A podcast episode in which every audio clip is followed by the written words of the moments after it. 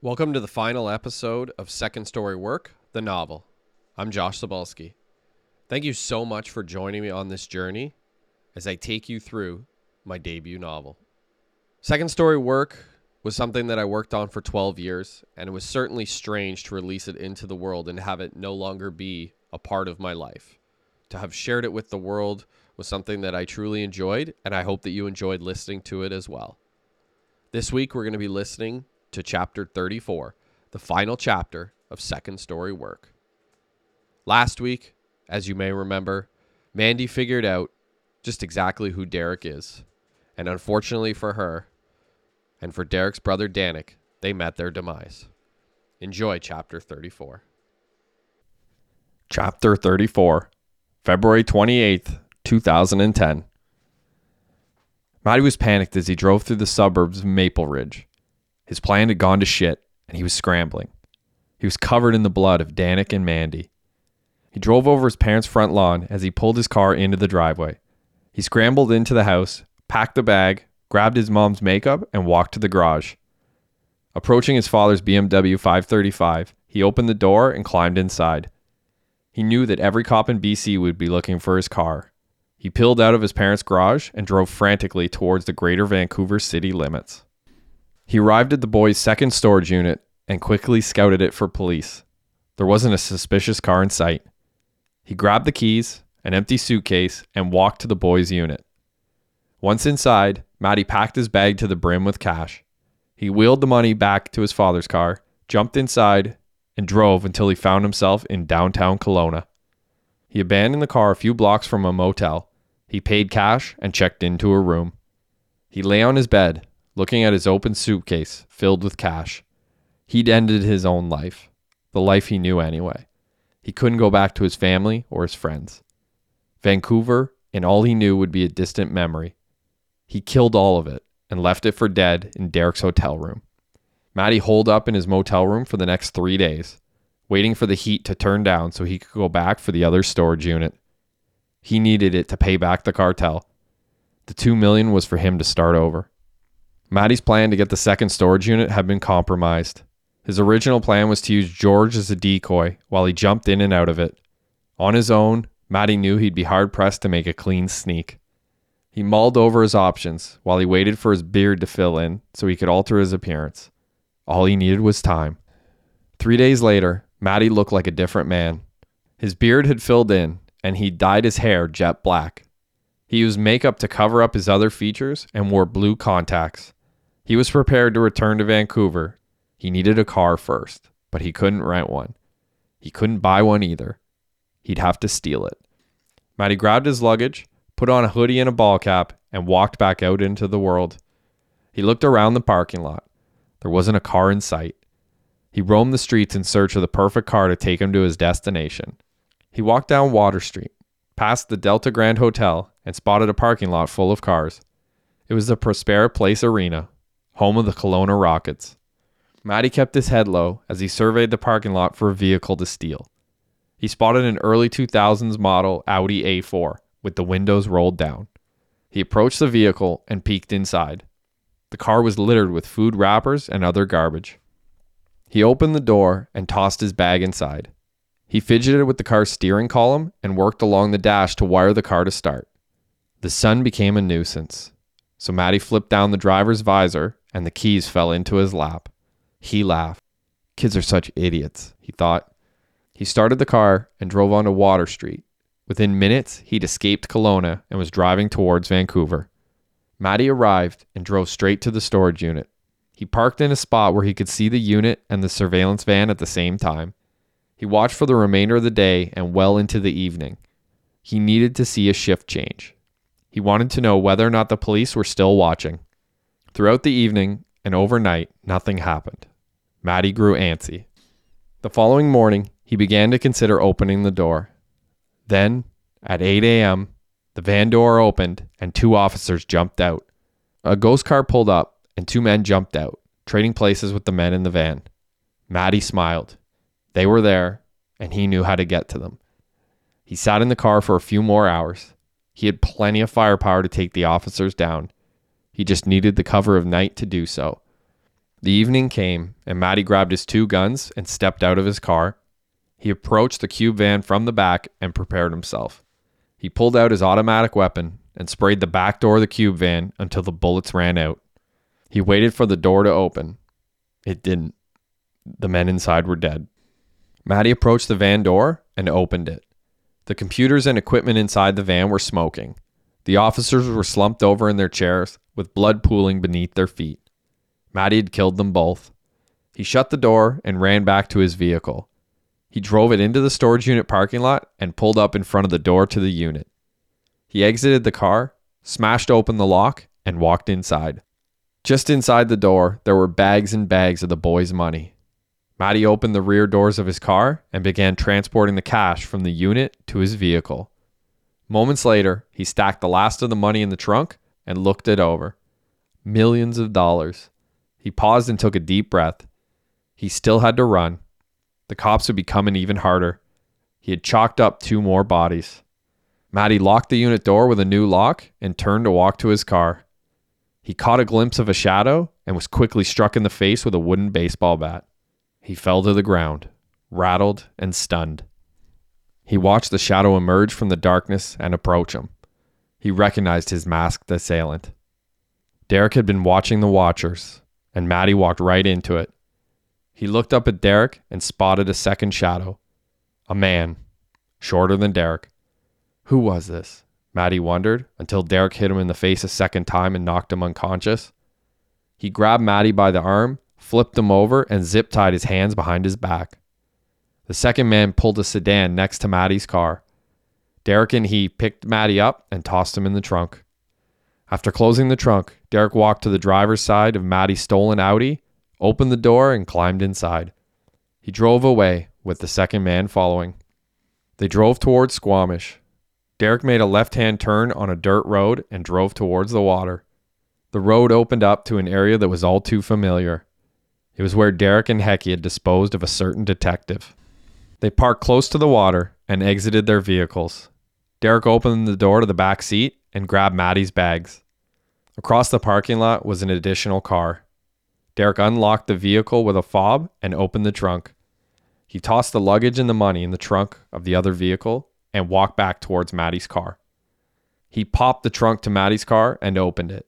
Matty attempted to climb out, but stopped after meeting Derek's fist. He slumped back inside, and Derek pulled out the remaining bags of luggage. Derek walked over to the other vehicle and dropped the bags into the trunk. He picked up two large gas cans and walked back towards Matty's car. Matty's lip and nose were bleeding profusely down his face. Derek set the gas cans on the ground and pulled out a pack of cigarettes. He took two out of the pack and put them between his lips. Do you want to smoke, Matty? Kind of hard to smoke it, Derek. Derek lit both cigarettes and placed one between Matty's lips. They both took a drag and exhaled. Derek then reached in and took the cigarette from Matty's lips. Matty attempted to bite him. Derek moved quickly and slapped Matty in the face. Fuck you, Sarge. Do your fucking worst.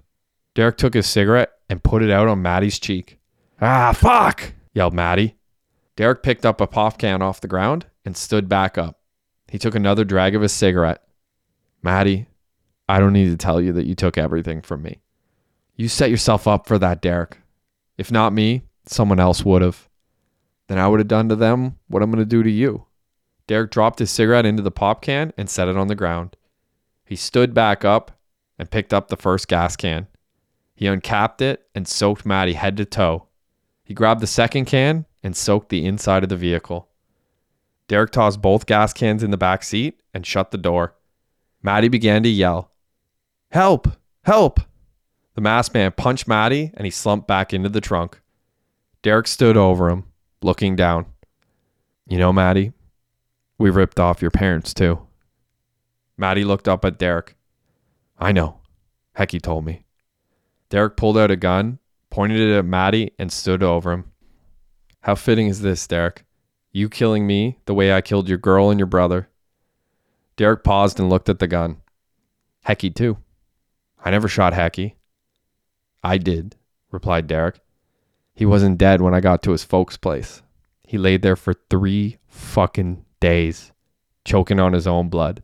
And then when I got there, He asked me to put him down. Matty nodded his head, remorseless for what he'd done. Derek continued, You took that from me, Matty. I'd never killed anyone. Yeah, Derek, well, you better hide that gun well. Cops would love to shut the door on three murders tied to it. Two murders, replied Derek. What? asked Matty.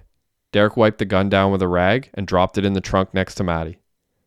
Matty's eyes became large as Derek pulled out a Zippo and lit it. Matty watched Derek toss the lighter into the trunk and he screamed. The trunk became engulfed in flames. Derek turned and walked away from the car while Matty screamed in agony as his body cooked inside. Derek and the masked man walked towards their getaway vehicle. They climbed into the car and Derek started it. He turned the car around and took one last look at the fire. He could still hear Matty's screams. He wasn't dead yet. Derek drove up the dirt road towards the Sea to Sky Highway.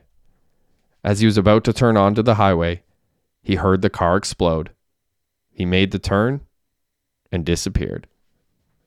The following day, Matty's stolen getaway vehicle was discovered outside of Squamish. The emergency response was large. Matty's torched body was discovered in the trunk. Anna arrived on the scene hours after investigators had started their search for clues.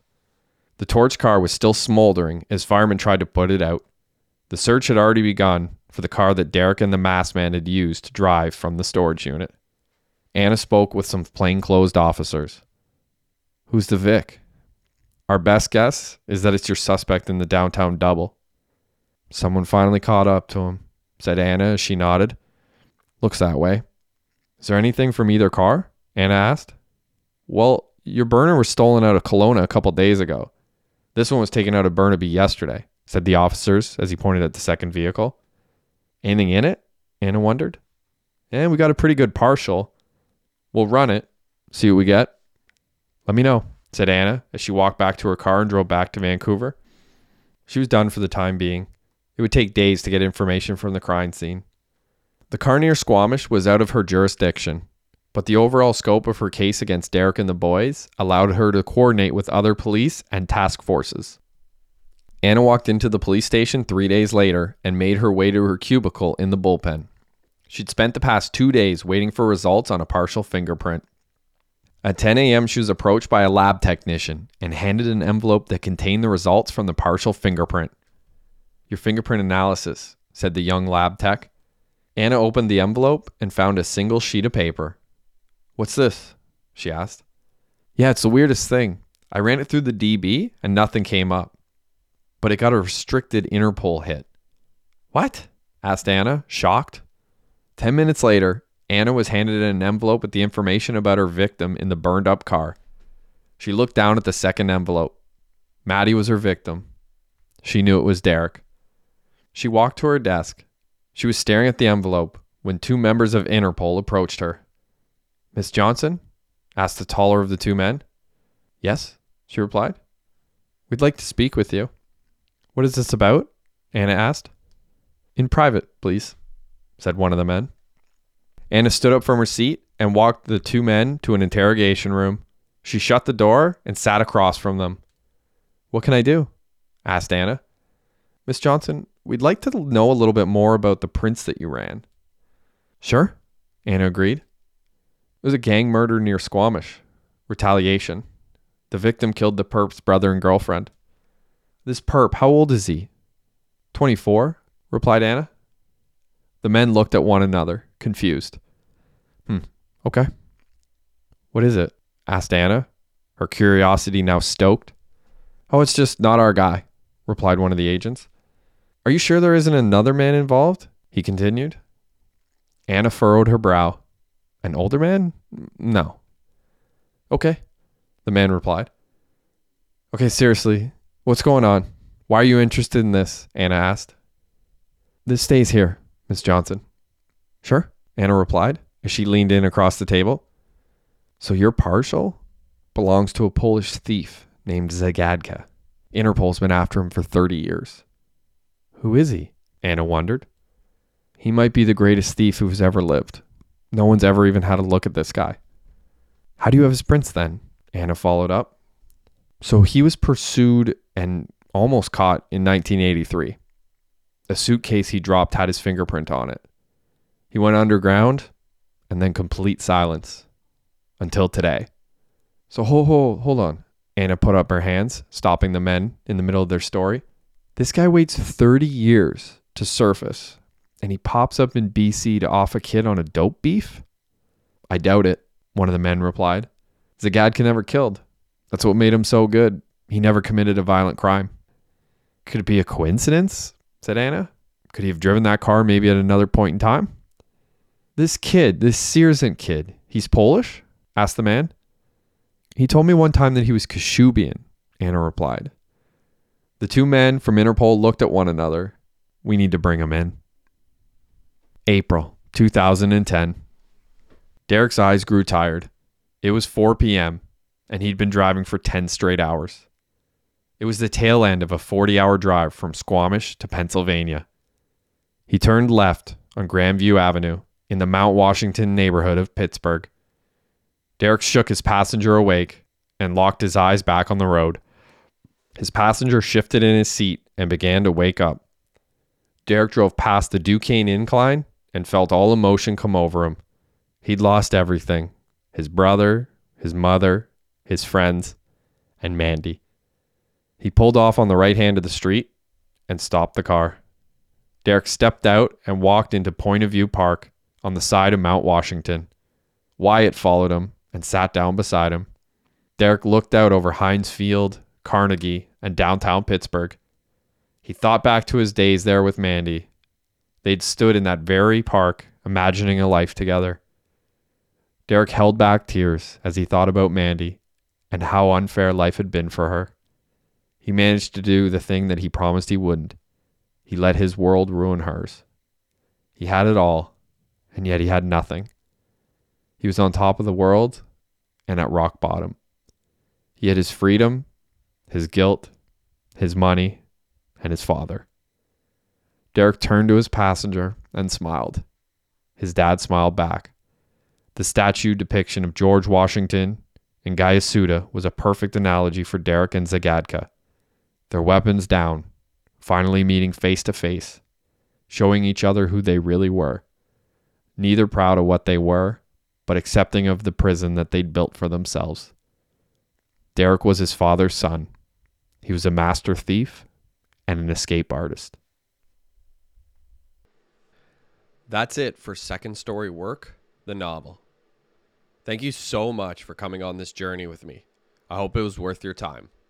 Again, if you enjoy my work, please look for my upcoming book titled Clean Juxon. It's once again going to be a neo noir crime drama. I hope you check it out. If you like my work, please follow me on Facebook or Instagram at author Josh Sobalski. And again, I am on Twitter at author J Sobalski. And if you like podcasts, please check out my podcast titled Second Story, where I talk to guests who have gone through a major change in their life that sent them down a different path. This was Second Story Work, the novel. Thank you so much for taking the time to listen to it. Be well.